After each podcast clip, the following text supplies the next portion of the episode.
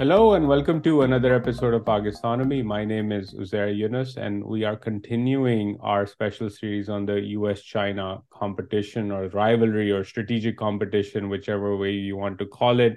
We've had Andrew Small talk to us about East Asia, give us a big picture view of how uh, some of the smaller powers in the region are looking at things.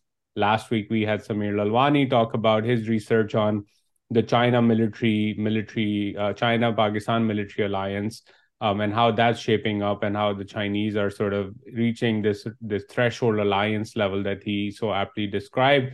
And today we're going to look at Australia and what's going on over there uh, with Professor Jane Golley, who is an economist at the Crawford School of Public Policy at the Australian National University.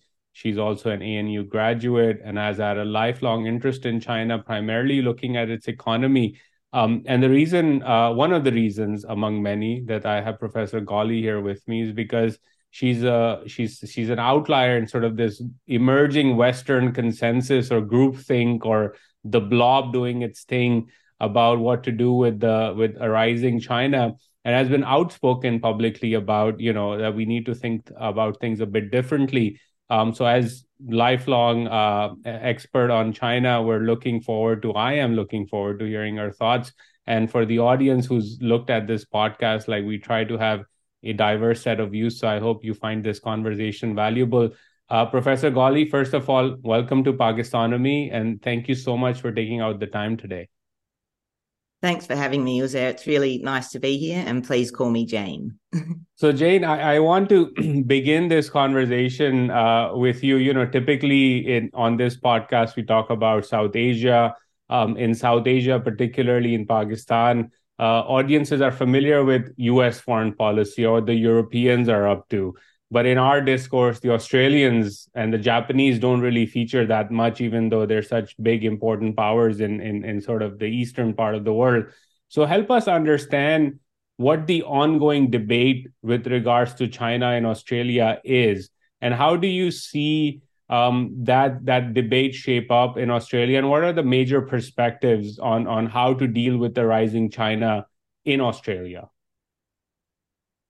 Look, it's a big question because so much has happened in the last two decades, but especially I would say in the last five years. And I've become really interested in the narratives that surround the Australia China debates. And I guess I'd start by saying, you know, there are two extreme versions of, of the narrative. The one I'd call, you know, simplistically the security hawks or the, or the geo-economic narrative. And I'll come back and talk more about geo-economics down the track. Uh, but according to that narrative, you know, Sino American great power rivalry is the key issue that we're all facing. And in it, China is the villain, essentially. And Australia needs to align with like minded allies, you know, to diversify uh, towards them, towards our friends, to mitigate against the coercive practices that the Chinese have used. We should limit Chinese investment. You know, simply, I'd call it an anti Chinese narrative. And then at the other end of the extreme, which has been dominated by economists, and I'll leave you and your listeners to judge whether I fall into this category. Uh, I don't think I'm quite there, but they're the engagement doves. Uh, another nice term for them, the panda huggers, although, you know, who would want to hug a panda? Um, but they basically have celebrated uh, the engagement that Australia's had with China, the benefits that it's brought to the Australian economy. They see globalization essentially as an unstoppable force, a beneficial one. And, you know, as long as we tighten the rules based order and continue to encourage China to play along, then everything will work out fine. Uh, so I actually don't sit on that extreme, and I've shifted along o- over time with developments that have happened, and we can talk more about those. And of course, not that many people fall on either of those extremes either. There's a spectrum and there's lots of debates going on. I think there's a really important question about sort of the appropriate middle ground here, and we can perhaps come back to that. But I thought it'd be useful to lay out, I guess, some of the big debates that have surrounded um, the challenges. The challenge is pretty clear at the moment. Basically, our bilateral political relationship is pretty much at an historic low, bottoming out actually in 2022. There's been a slight uptick. Uh, we've had good news today. There's um, some of our trade disruptions with Beijing have just been called to an end with some pretty skillful diplomacy on both sides. But more broadly, the relationship's just gone downhill in the last five years. Uh, and it's led to a range of debates. I outlined them in a diplomacy article that I wrote back in 2020. I think they're still pretty central uh, to the kind of issues that surround quite contentious and sometimes pretty ugly debates here. You know, the first one is is is Australia too dependent on China? Uh, because of our strong trading relationship with them. Of course, they're our number one trade partner in terms of exports and imports. Um, but also, who's to blame for the deterioration in the relationship? You know, is China the only one practicing economic coercion and kind of breaking the rules, or are there others in the mix? Uh, there are big questions about whether our trade can remain resilient to the deterioration in political ties, whether sort of politics and trade can be separated. Uh, and also a long-standing question about whether Australia had to choose between the US and China. And I guess now, with the choice, I think clearly made, and we can talk more about that as well. You know, have we made the right choice? so that's just a starting point but again i don't know if you want me to go on and talk a little no, bit I, more I, that that's a good overview and i, I want to you know relate it to that as you said you've personally shifted on that spectrum but before i get to that um, on the political side in australia how do you see the current government and the opposition? Where do you see them lying on this spectrum? So that just the audience has a sense of you know in this democratic republic what's the mainstream view on the governing side uh, uh, of sort of you know the debate? And where does mm-hmm. the opposition stand currently with regards to china? So just to be clear currently the australian labor party is in power and that's after a long close to a decade of having the coalition or what i'll call the liberal party in power before that. Uh, my take on it is that on both sides of politics, there is a very, very staunch and strong commitment to the Australian, the American alliance, and that is unquestioned on both sides of the current leadership on both sides of government. Um, Anthony Albanese, our Prime Minister, just a couple of uh, days ago described the warmth, depth, and strength of the US alliance. And it's something that they stand up and say, and he did say the day that he becomes Prime Minister. So I think that's something that for a long time hasn't been questioned uh, or isn't isn't openly questioned by anyone that's right at the top of politics. That doesn't mean there aren't, particularly on the Labor side, ex prime ministers like Paul Keating who questions the alliance. We see again news articles quite regularly that challenge it, but we tend to be considered the outliers if if we do that. Um, I mean, that said, on both sides, you know, there's been a big shift in Australia over time. I mean, when Albanese won the election on on the on the day after his election victory on May 21st last year, he basically stood up and said, "China's changed, we haven't," and that was one of his starting points. That that was exactly the narrative that the Morrison government before him had used, and so they made a decision, I think, to align very much on taking that strong um, China challenge stance in order kind of similar to, to Biden and Trump, right? We saw that continuity in, in DC over on that. So, so, would you agree that's similar to that?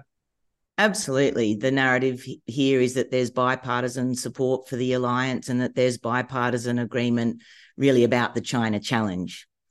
But there's also been bipartisan kind of commitment over a very long period, uh, and a shift detectable in that, but about China as our, you know, fabulous trading partner and also our very good friends. I mean, you can go back to 2009, Kevin Rudd, who was very well known in China for being the first Mandarin speaking leader from anywhere in the world. And he turned up to China and used a fancy old Chinese word, zhengyou, to talk about how Australia was a true friend, but one who dares to disagree.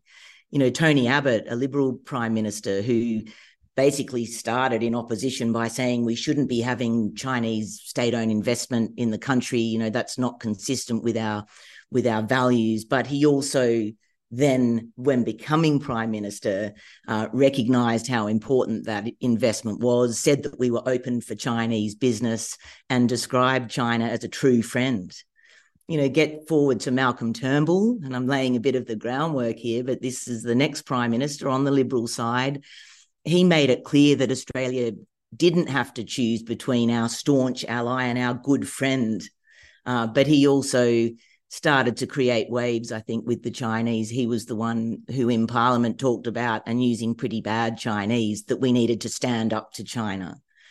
You know, and so fast forward to Morrison, he's now calling the US our friend, China's our customer. So getting a bit more honest, I think, about it. Um, and then Albanese, of course, uh, I think is probably, and there's been some skillful diplomacy. There's some really positive moves just in the last couple of months, even in the last couple of weeks. Uh, but you know he's still pretty clear that we need to defend our sovereignty and values that that China is a challenge that needs to be dealt with. So that security narrative essentially has become really really dominant in the in the discussions taking place here. Well, that's fascinating and again consistent with something I'm seeing here in Washington. We're seeing this, you know, in the debate in the UK, in in India as well. The Indian Prime Minister is supposed to come to Washington in a few weeks' time, and China is going to be front and center, given the clashes they've had in the mountains, uh, in the Himalayas as well. Um, tell us a bit about, you know, you mentioned this where you and your journey on that spectrum, and you're an economist, and I was reading some of your own conversations about Chinese development and how far China has come along. Um, how has your own uh, view of this relationship, Australia and the, and China, uh, evolved over time? And more importantly, how do you personally, as an expert on China, assess not only where Australian policy stands today, but again the broader sort of emerging consensus, if you were to call it that, in sort of the Western strategy to deal with the rising China? what are some things that you've thought about or disagreed with or agree with and, and think that people should, you know, think a bit differently about? Yeah, look, that's a that's another big question. Um, where should I start? Look, I guess one of the points that I've come to understand and that I've argued over the last couple of years is that the world really has changed. And I describe it as a shift from a neoliberal world order to a geo-economic world order. And, th- and that's a world in which a range of countries, but most prominently the US and China, and we can come back to them, you know, use these economic tools to prosecute their broader geopolitical interests. And of course, Australia has become very much wrapped up in that. Uh, at the same time, China has changed. And, you know, Xi Jinping's China is not the China that I knew and studied, you know, for so many years before that. And a lot of that's been really challenging to watch, you know, the clamping down on academic freedoms and uh, on, on, freedoms more broadly, the return of the state, uh, which is not necessarily and always a bad thing, but for most economists, it sort of strikes a bit of a you know, a, a, a jars a little bit and you think they're going the wrong way. Um, but I guess I was never really that kind of economist to start with. You know, I, I see a, a role for the state and I think about the capacity that China has and that the Chinese government has to not only advance development in its own country, but also to extend that uh, abroad, for example, through the Belt and Road Initiative, which we can we can talk some more about. But in any case, there's no there's no doubt that China's changed, and I think the world has changed. And I describe it now as this geo-economic world order where we're all so heavily intertwined, but security has become to you know take a, a much more prominent place in the discourse of all countries, including in Australia. And so my shift there has been from being an economist, it's very hard for any economist not to stand up and say free trade is a great idea. You know, that engagement narrative is the bread and butter of the economics discipline. We start by learning about comparative advantage and the gains from trade. So to walk away from that or to shift a little bit away for that and to say that world doesn't exist anymore, we do need to think more carefully for example, about Chinese investments in sensitive sectors that, you know, infrastructure sectors that are used to gather intelligence, for example, or that could be used for that end. Given the shift in the US China relationship and given our alliance with the US, it just doesn't make sense anymore to talk about engagement all the way. And so that's how I've shifted, I guess, a little bit in that direction. Yeah. And I think that on the advanced technology side, right, is something I've heard uh, folks sort of like, you know, in the Pakistani context, there's a big Pakistani American diaspora here in the United States in Silicon Valley that has been investing in the technology sector in Pakistan, both on sort of the you know basic technologies, payments, logistics, startup, etc., but some initial work in AI and then sort of machine learning and more sophisticated technologies. And I was talking to one of them privately a few a few weeks ago, and I was like, "Well, how do you see the U.S. China competition?" He's like, "I'm very worried about it." And I'm like, "Why?" And he's like, "Well, because I I want to invest more in in Pakistan." But the Chinese basically are building out the 5G and, and fiber optic networks over there, mm. and it's Huawei all the way over there. And that makes it very very challenging for me as a as a business owner as a technologist in silicon valley to then justify or be able to make those investments in a country like pakistan because of exactly what what you just mentioned uh, as well as a key risk over there in sensitive areas. It cuts you off. You have to then pick and choose. Um, on the geoeconomic side we now see of course the japanese investing billions of dollars in in technologies Australia is right in there with Quad and sort of ISET. India is taking a lead in terms of attracting different manufacturers, hmm. sophisticated technologies. The US has a CHIPS Act. As an economist, how do you see the return of this sort of like, you know, the end of free trade as we as we know it? Um, and this idea that the state is now going to give a lot of incentives to attract manufacturing ecosystems and not only attract but then make it a point to say you will not provide the same things to the Chinese essentially mm-hmm. if you mm-hmm. want these benefits. How do you see these these shifts uh, as an economist?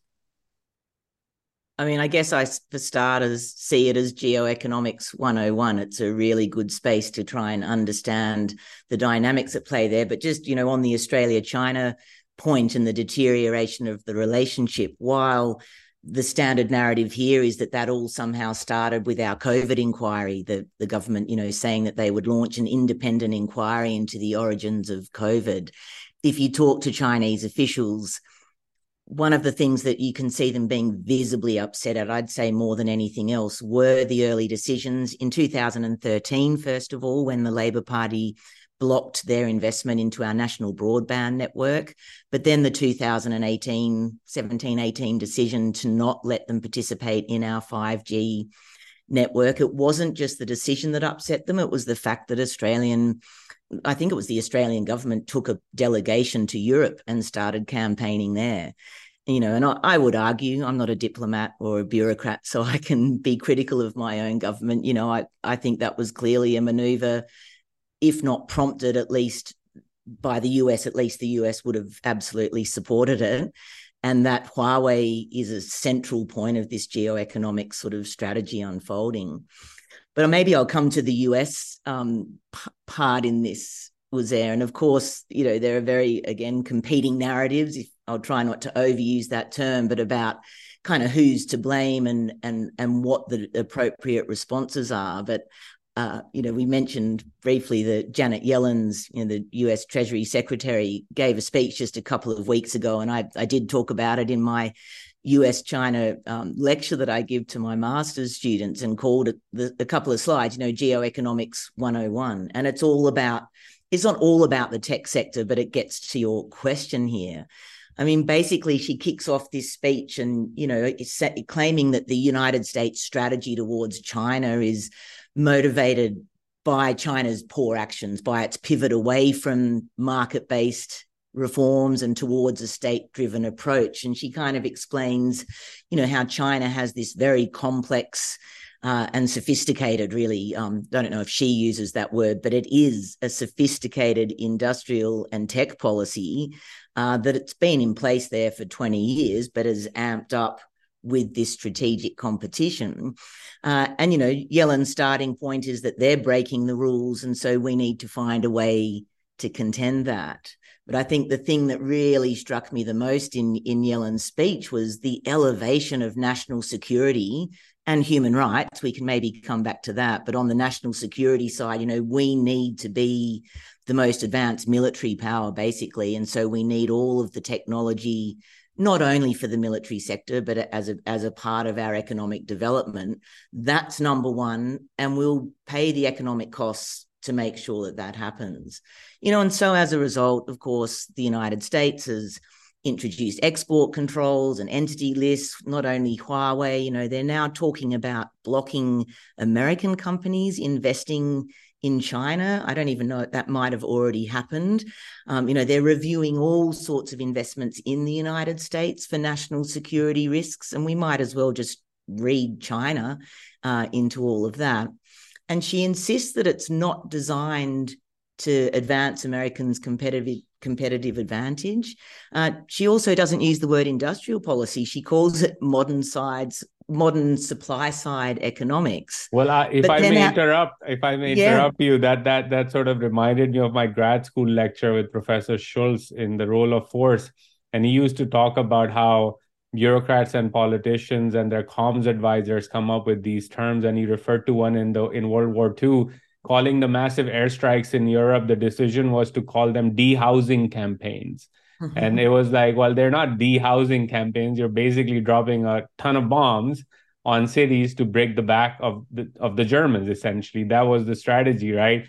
But it doesn't sound really good when you describe it as that. So dehousing campaign sounds okay. So I'm guessing it's the same thing. We don't want to call it industrial policy because it resonates. It doesn't sound capitalistic. So let's come up with a different way to describe industrial policy. Exactly, and I, you know, I find it hard not to laugh, and and I, at what I'm going to call it's just straight out hypocrisy to me. Like you come up with a new term, but then go ahead. This is in a paragraph after she's criticised China for its industrial and tech policies, you know, and links into civil military fusion. There are some strategies that Xi Jinping's implemented that have been problematic, right? I mean, why have a national security law that ties all Chinese companies more tightly to a state that is having these tensions with the, the superpower? But still, to call it something else when, and then outline the CHIPS Act, the Science Act, you know, uh, the Inflation Reduction Act, which is basically about green growth, but still trying to tie America's allies and friends to it. You know, she talks about friend shoring, about not quite decoupling, but I think de risking, and essentially outlines not a very sophisticated um, industrial policy, but exactly what is an industrial policy. And so that raises the question, right? And this is getting to the big one who's going to win this?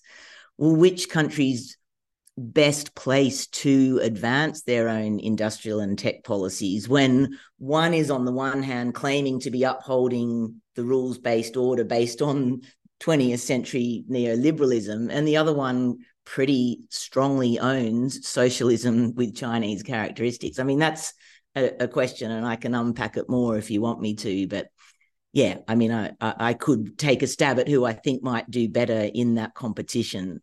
well, before we get to that, there's another thing I wanted to get get your take on on as well. Is you mentioned this also earlier. Uh, is the Belt and Road Initiative, and and if you talk to uh, folks generally who read sort of Western publications, Bloomberg, Wall Street Journal, New York Times, or talk to people in DC think tanks, of which I am associated with one as well. Um, the mainstream conversation is uh, when you talk about countries like Sri Lanka, Pakistan, etc is hey the chinese use debt trap diplomacy here they hmm. use it in africa they've used it in latin america wherever there's chinese debt it's debt trap diplomacy hmm. um, i have a different point of view on that which i've sort of argued in in private and in public as well but i would love your thoughts as an economist as a china expert as somebody who studied neoliberalism and globalization in terms of how debt works and how countries borrow and spend money for investment did China employ debt trap diplomacy from your point of view? So I have some strong views on some things, was there, and, and this is one that I have a very strong view on. And I think the term makes absolutely no sense, and that there is no academic evidence that I have seen, and I read widely about it. So I haven't actually done my own research, but it's it's a term that from the, the outset, when you hear it, it, it just doesn't make any sense according to any simple intuition. I mean, why would any country channel through its state-owned enterprises or, or, or its nationalized banks or any other mechanism? Why would it channel funds into a country uh, and lots and lots of funds in order to then watch an investment fail, be owed that money, and then create some additional malign leverage over them. There are just so many better ways, I think, that you could create influence if you wanted to, and that's not one of them. Actually, my students um, in my master's course that I teach on the Chinese economy did a debate on the Belt and Road Initiative uh, just yesterday, uh, and it was a fantastic debate it was torn on the win. It was about the winners and losers. Uh, but I was really glad to see my students basically make a different argument, which is the one that I think makes sense. Is you know, it, it's not necessarily about the fact that it's Chinese money flowing in. It is what the recipient countries do with it. And so, whether you take, you know, the poster child of debt trap diplomacy, the Hambantota port case in Sri Lanka, as an example, uh, research has shown uh, that basically that was much more connected to or related to, you know, a corrupt government, a government in Sri Lanka, poor governance structures, and basically a domestic issue that failed to utilize that Chinese investment. I, I do want to qualify that and say it's not to say that all Chinese investments through the BRI and otherwise are working well. You know, there are other issues with them. We know there are problems, for example, with um, some companies, some Chinese companies, and some other foreign companies, you know, abusing environmental standards or labor laws, uh, or taking advantage of weak governance in the recipient countries. Uh, there are also problems with how they kind of assess their risks, and they've made some errors along the way. But I, again, to return to the key point, do not think that debt trap diplomacy has anything to do with those problems. And by distracting away from what actually are the problems, we run the risk of then having those countries possibly fail to come up with solutions that solve the problem. You've got to identify, you've got to diagnose the right problem first, or how are you going to solve the solve it? And I think one of the things related to that, right, and would love your thoughts on my own thinking is when you say it was debt trap diplomacy, it sounds as if, you know, I, Uzair, have a ton of money. I want to lend it to Jane. And I'm putting a gun to your head and saying, Jane, take this $100 billion from me um, and and then you obviously i know you're not going to be able to invest it properly and so you take it and in a weird way i'm taking away agency from you at that mm-hmm. point in time right? Like in the sense that if you know and this i hear from for example from pakistanis uh, as well when you talk about china pakistan economic corridor their rebuttal to this argument that you know we owe a lot of debt to china. Their view is yes we do. But when we needed power plants and infrastructure in our country, when 18 hours a day there was no electricity, nobody was offering that to us except the Chinese. Mm-hmm. And yes, we should have done a better job at managing our power sector and reforming it and directing it towards export oriented industries. And we failed to do all of that. But it wasn't as if mm-hmm. the Chinese were forcibly giving us that money. So, what would you say about this agency problem as well that that's taken away in this debate? I guess first of all, I just say it, it, it seems insulting. Like the whole notion of debt trap di- diplomacy does take the agency away from the recipient country in a way that I think is insulting. It suggests that they didn't have the capacity to make a good decision, like you said, that you've got the gun to my head and I take I take the money, but I then deliberately mess it up so that you can control me. I mean, it, it, that's insulting to think that I would do that, or to think that any country would do that. But I guess it's not to say that they can't find themselves in debt traps, right? So that part of the terminology ha- makes some sense. I mean, we know a lot of African countries. We know countries all over the world are running into serious debt problems, and you know, in Yellen's speech, she calls on China to play a bigger role in in debt relief. I think they've actually done a bit. I'm, I'm not going to put any numbers out there. And, you know, I wonder how much debt relief in relative terms the Western powers have provided over years to their own failing investments that have created debt traps uh, in the recipient countries. But we didn't call that debt trap diplomacy. We just looked at the problems in those countries. So give the agency back uh, and you know say from a middle power from an australian uh, development point of view why not invest most prominently in helping other countries develop the sort of governance structures you know the the whole institutional and legal framework for example that here has ensured, in fact, that you know, report after report has showed when state-owned enterprises from China invested in Australia, there's never been a problem with any of them. They've never, um, this is not an exaggeration, they've never been shown to break any of the rules because the rules work well. Uh, so we haven't been debt trapped by the Chinese, uh, but it's not because of that diplomacy question. Yeah, I think that that's the thing, right? Is that investments in institutions, governance, anti-corruption, transparency, even something like a free media, right, plays a key role. One of the big, my own personal issues with sort of what happened with the China-Pakistan economic corridor, for example, is that when I began my own career writing about the Pakistani economy, uh, and and critically assess these investments coming in or these loans coming in, my question was, how are you going to pay back? and and there's a, an issue over transparency and the government in Islamabad would basically say you're a foreign agent, uh, you're anti-Pakistan China friendship, and it's like no, I'm not. And a lot of journalists uh, who I know were called out like that, and that free that lack of transparency then hurts mm. a country like Pakistan, right? For exactly the reasons that you mentioned, and so that's a role for countries like Australia where they they they can play a role.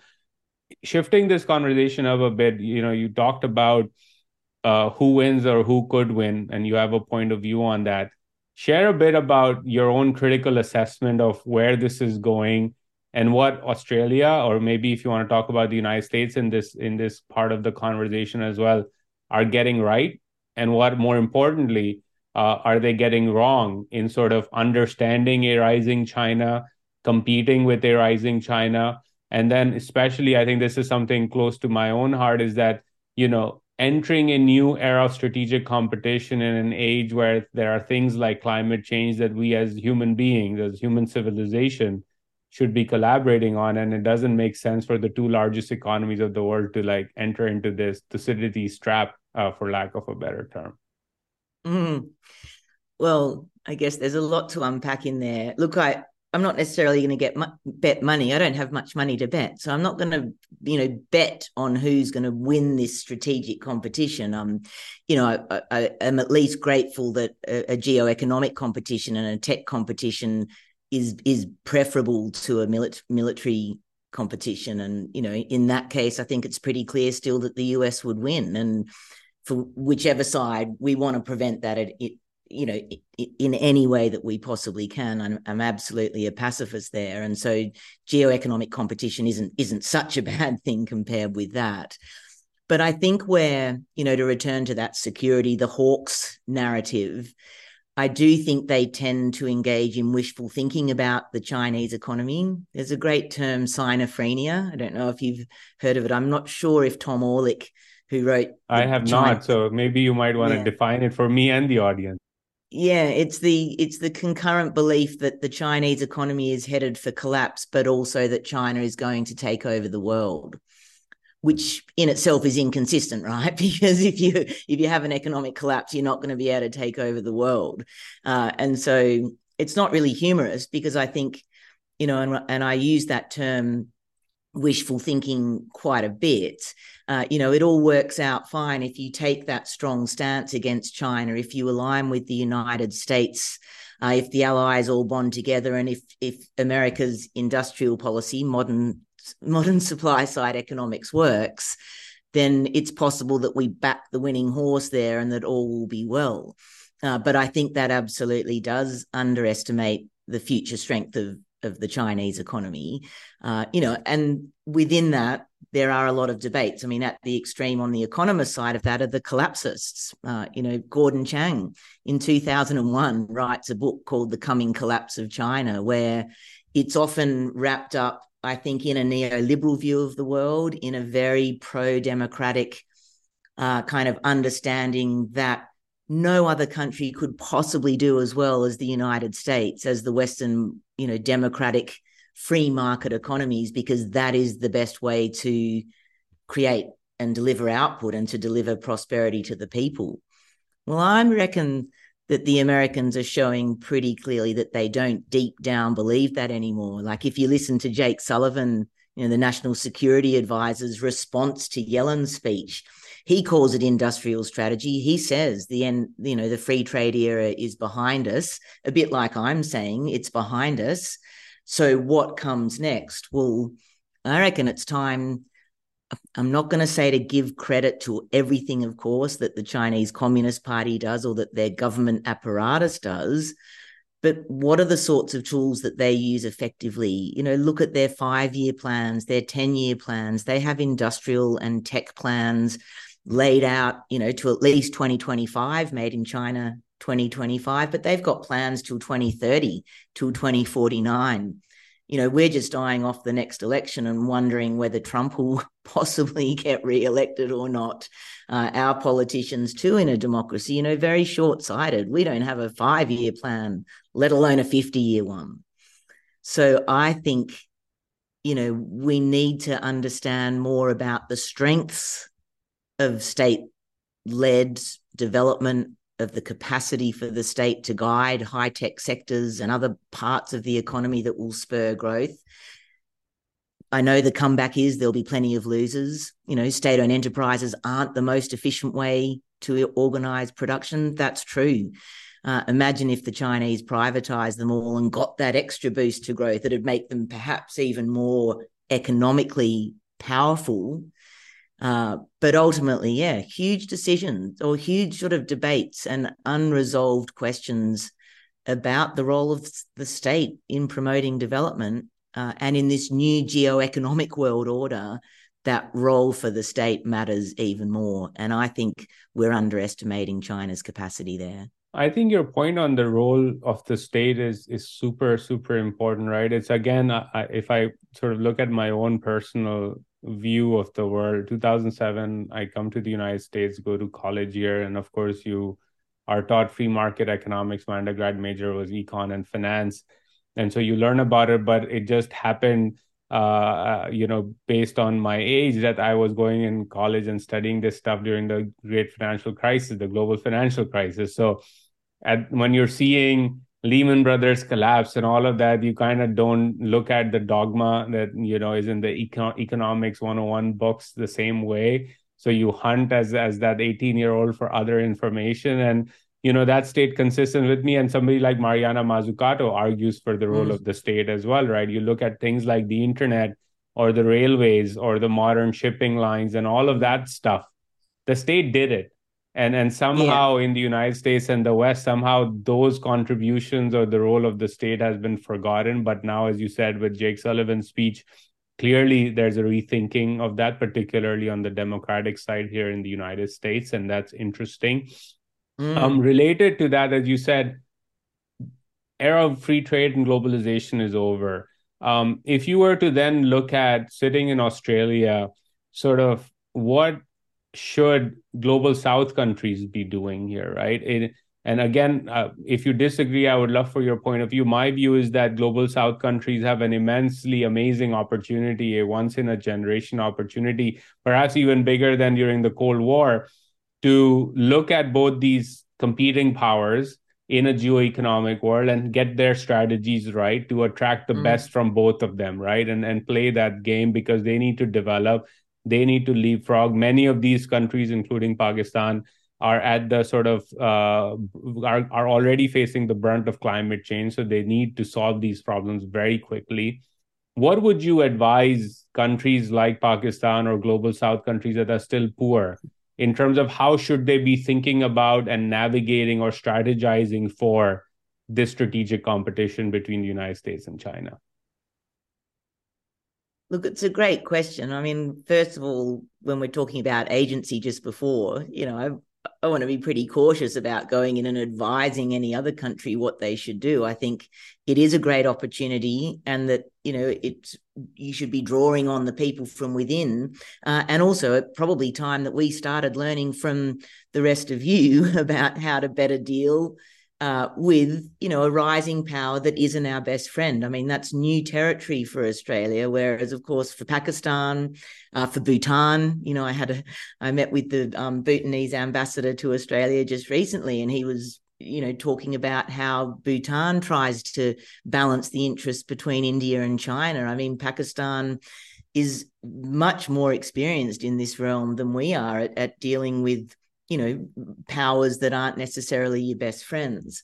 Uh, but I guess if I was going to advise, I'd, I'd, start by outing myself as a whiteist, and by that I mean Hugh White. And I have got his um, book here as as one of my recommendations. It's ten years old now, but it, this is the strategy basically that I wish Australia had adopted, that it hasn't, and that he has been prosecuting for about ten years.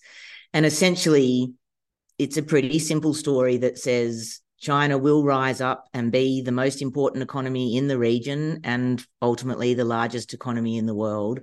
The US economy, in comparison, is in decline and they will be smaller and are less invested in our region. And so, first of all, the United States needs to learn to share the global power space with, with China, not looking promising. They've pretty much made a very clear stand that they will stay on top. You know, as Biden put it, China won't rise up above us, not on my watch, or something like that. Um, but that Australia's role, as Hugh prosecuted it, should have then been to ensure that the two superpowers cooperated as much as they could on issues like the environment, uh, but also that we encourage them to resolve their differences to prevent that great strategic rivalry. Now we have he he called that book the China Choice, but it was about us not making a choice. So, uh, you know, ten years later, you can read his updates on that in quarterly essays published an Australian publication. Uh, another one just last year saying it's it's truer than ever 10 years later china has risen more rapidly look at the problems in the us i mean just yesterday biden cancelled his trip to australia because of the you know pending debt crisis there. Uh, yeah, there was so much talk in DC about the trip to the Pacific Islands, and then all of a sudden, just because they can't agree to a debt deal on the Hill, the president had to rush back to negotiate. Well, and again, as as Hugh put it a couple of years ago, and I just love some of his turns of phrase, but he said, "We look like rats on a sinking ship." So, back to your question, was there, you know, what should other countries do? Simply put, coming to the end of a podcast, how about not looking like rats on a sinking ship, but also, yeah, turning the tensions, I guess, into as much of an opportunity as you can, and you know, when I look at how it's playing out in the in the Pacific, uh, Biden is stopping off. Oh, now I've forgotten which which Pacific island he's going to, but you know, probably first U.S. president to visit a Pacific island in a very long time. I'm pretty sure Trump didn't go. There are these geo-economic kind of battles playing out where Australia quite openly talks about its drive for influence, but what that means is more more money coming in. Now they're not all debt traps they are all about, well, they're all potential debt traps, but turning that into the opportunity of how can we get our own houses in order to make sure that we utilize those strategic and competitive funds to our best advantage. I think, whilst meanwhile continuing to play that role in talking down the tensions uh, and in not picking sides, in in basically aligning with Hugh's and my view of the world you know, and for me, as I've said, I, have run my line. He's a strat- strategic thinker, talks about it in a military sense, in a kind of power sense, coming very much from that kind of defense side. Whereas I, as the economist, align with him because I think his starting observation about China's rise and US relative decline uh, will prove to be true. We both might be wrong about that, but that's how I'd call it today. Yeah, and I think in in in that instance, you know, I, one of the next podcasts I'm going to do is talk to scholars from the Middle East or who look at the Middle East because I feel particularly the Gulf, Saudi Arabia, and the UAE and Qatar have sort of done exactly or are doing exactly what you're suggesting, right? Like pick the best of both sides, play them off of each other. One can provide mm. you certain things, the other can't, but you don't need to make a choice at this point in mm. time. You have enough agency and if you get your strategy right, then there's a lot of upside here for smaller powers or emerging or developing economies. Um, couple of last mm-hmm. questions towards the end, Jane, which this has been fascinating and extremely insightful. If I were to ask you sort of over the next, let's say 12 to 18 months, some risks or things you're going to be keeping an eye out for, what would those mm. be? What are you looking out for in terms of this competition? Look, I guess given that I've taken a pretty strong line here and said, you know, my deep concern with the Australian strategy is that they're backing the wrong horse, basically. And it's not then that we should back the other horse, but that we should not be backing anyone because we the future is very uncertain.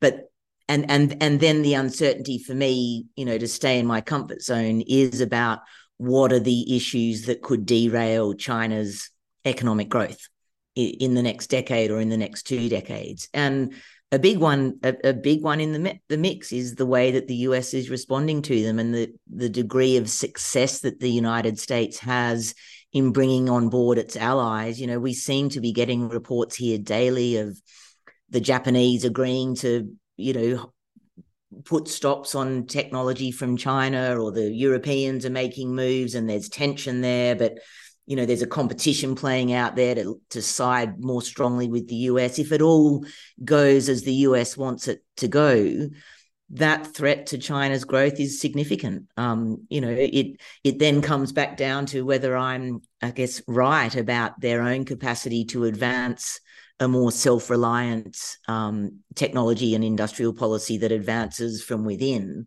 And I think they've got the capacity to do that with that 1.4 billion with an you know, a determined government with lots of money behind them, not a government riddled with debt. I think they've got the capacity, but absolutely I'd be looking out for, you know, signs of money being misspent and of them failing to sort of pursue that self-reliant technology push. Uh, and then, of course, on top of that is yeah, watching how it all unfolds in the US. I mean, more within the the Chinese economy, there are themes, you know, that don't get so much airtime these days. I mean, one is the the pending demographic collapse, as the West likes to report it. I don't think that's a serious constraint. Uh, not not in the next uh, decade at least for reasons that I've uh, spent decades researching and could explain more about. But that's one of those wishful thinking narratives. I think it's not a problem. I think the degree of inequality in China really is a significant and growing problem. Uh, gender inequality alone means that women are dropping out of the workforce at a time when population growth is now falling. Of course, India's overtaken for the first time. Uh, I'm not all about big country. I think, you know, a small population or a declining population brings material benefits. Uh, but, you know, there are problems that could come from keeping the women out of the workforce and from not doing a better job on the rural urban divide as well. Uh, so there's some of the internal things that I look at, I guess, in in wondering what the constraints to Chinese growth will be. Overall, I still walk away thinking they're not as substantial as the constraints to growth that the other superpower is facing. And that makes me pretty unpopular. It's not what the West wants to hear.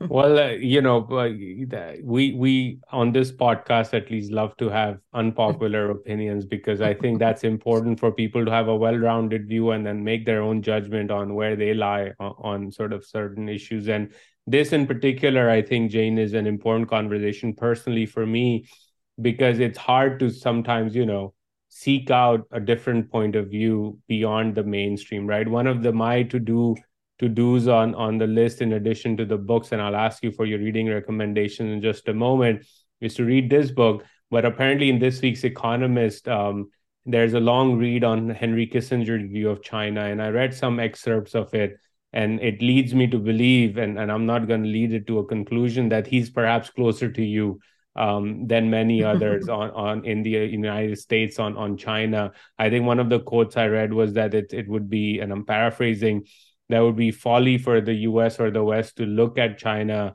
in the way that you know we look at the rise of Hitler or Nazi Germany because it's not the same framework. The framework is different. You need to think a bit differently about them. So that's my weekend read, uh, and I think the audience uh, and you uh, you know should read that one as well. I'm excited. You know, when mm. Kissinger writes, you kind of want to get a sense of what he's thinking about and saying. Um, before I let you go, um, you already recommended one book. Uh, I see a collection of books behind you as well. So, what are some books that you would recommend to the audience uh, if they're interested in learning more about China and this this strategic competition and what it means for the world? Yeah, look, I have got quite a few books that I wanted to suggest. And I'm sorry for that phone ringing. I could have sworn I had it on silence. I hope it's not too distracting.